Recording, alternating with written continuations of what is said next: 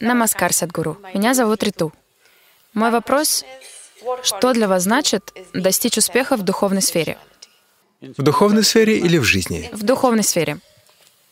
И познаю ли я это до того, как умру?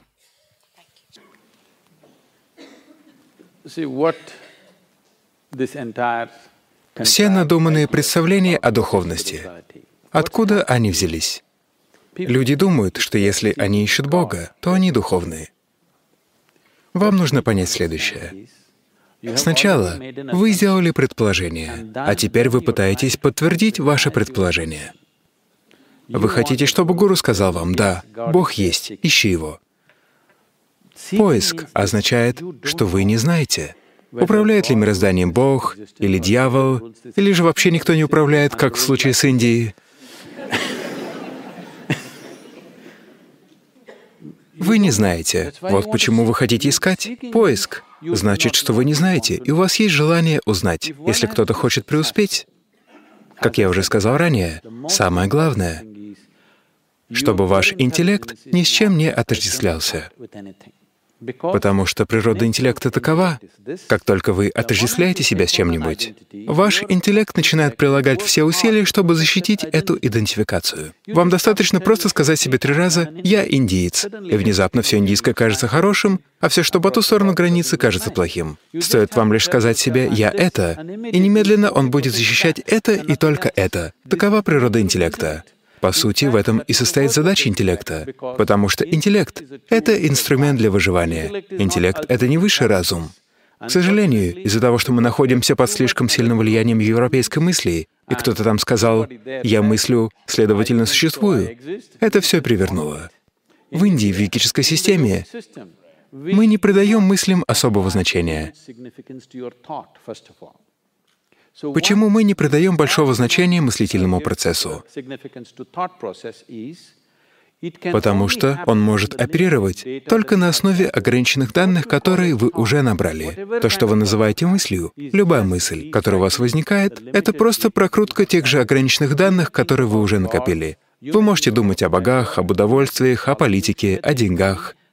Все это просто информация, которая у вас уже есть, вы ее просто прокручиваете.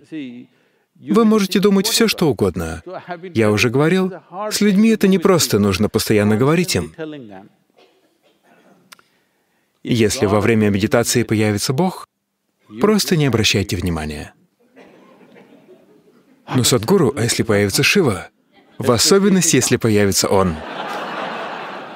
Потому что Шива появляется только из-за тех изображений, которые вы видели в индийских календарях. Если же вы родом из другой части света, появится кто-то другой. Так что это просто прокручивание старых данных. Понимаете, вы не можете думать о Боге, вы не можете думать о деньгах, вы не можете думать об океане или о небе. Вы просто прокручиваете ограниченную информацию. Так что мы не считаем мыслительный процесс величайшей формой разума. Это замечательный инструмент, чтобы обеспечить ваше выживание в материальном мире. Но если вы хотите достичь чего-то, есть и другие измерения разумности. Если сильно упростить, то что бы вы не съели сегодня на обед, допустим, лепешку чапати. Чапати превратилась в такую замечательную женщину, как вы. Потому что вы съели чапати. Если бы эту лепешку съел Сухил, лепешка бы превратилась в мужчину. Если... Но я и есть мужчина. Именно поэтому я и говорю. Вы не понимаете. Я говорю, что если собака съест чапати, то чапати превратится в собаку. Вы думаете, это такая умная лепешка? Нет. Это запрограммировано. В вашей системе есть определенный объем памяти и разума, которые способны превратить обычную чапати в человека. Когда я говорю «человек», я говорю о самом сложном механизме во Вселенной, из всех, что нам известны. Могут быть и другие, но это самый сложный механизм во Вселенной, который мы знаем. Из чего произведен этот сложный механизм? Из чапати, бананов, чечевицы, одного, другого. Все, что вы съедаете, превращается в вас. Так что внутри вас находится разум, который является источником мироздания. Вместо того, чтобы найти к нему доступ, Вы слишком увлечены вашим собственным мыслительным процессом. Как только вы теряете в своем мыслительном процессе, ваши идентификации становятся очень сильными. Когда они становятся очень сильными, у вас появляется чувство уверенности, но вся ясность восприятия утрачивается. К сожалению, в основе так называемых мировых религий лежит укрепление уверенности. Не беспокойся, Бог будет с тобой. Знаете, у одного банка есть такая реклама. «Я с тобой». Когда это говорит банкир, сами знаете, что это значит. Так что это процесс укрепления уверенности. Но уверенность без ясности восприятия — это катастрофа. Вам нужна ясность восприятия. Уверенность означает, что вы не можете видеть, но вы полны уверенности. Это опасно. Это бесконечная катастрофа. Чтобы понять обычные сферы жизни, вам не нужны тысячи лет. Сейчас Сухил затронул эти темы — гнев, ненависть, предубеждение против друг друга — и все это с невероятной страстью. Но я хочу сказать, что для человека это обычные вещи.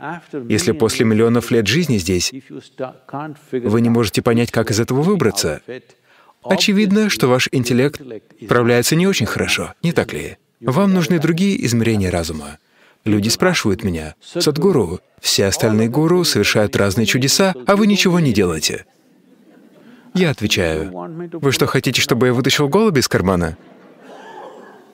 Если я так сделаю, у вас будет птичка, а у меня будет обгаженный карман. Но нет, постойте. Но вы признаете, что таких людей очень много?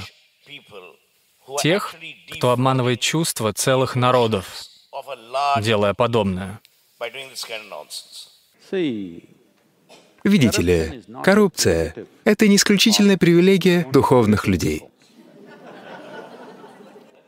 Есть коррумпированные политики, коррумпированные юристы, коррумпированные полицейские, коррумпированные доктора. Коррупция есть в любых видах профессиональной деятельности. Это вошло во все сферы жизни. Просто когда человека, который объявил себя духовным учителем или гуру, уличают в коррупции, это сразу выделяется. Потому что сегодня, если вы обращаетесь в полицейский участок, то вы воспринимаете коррупцию там как нечто нормальное, к сожалению. Если обошлось без взяток, то вы очень удивляетесь. И тогда вы говорите, вот это да, я сходил в полицейский участок, а у меня даже не попросили взятку, мне там помогли, понимаете?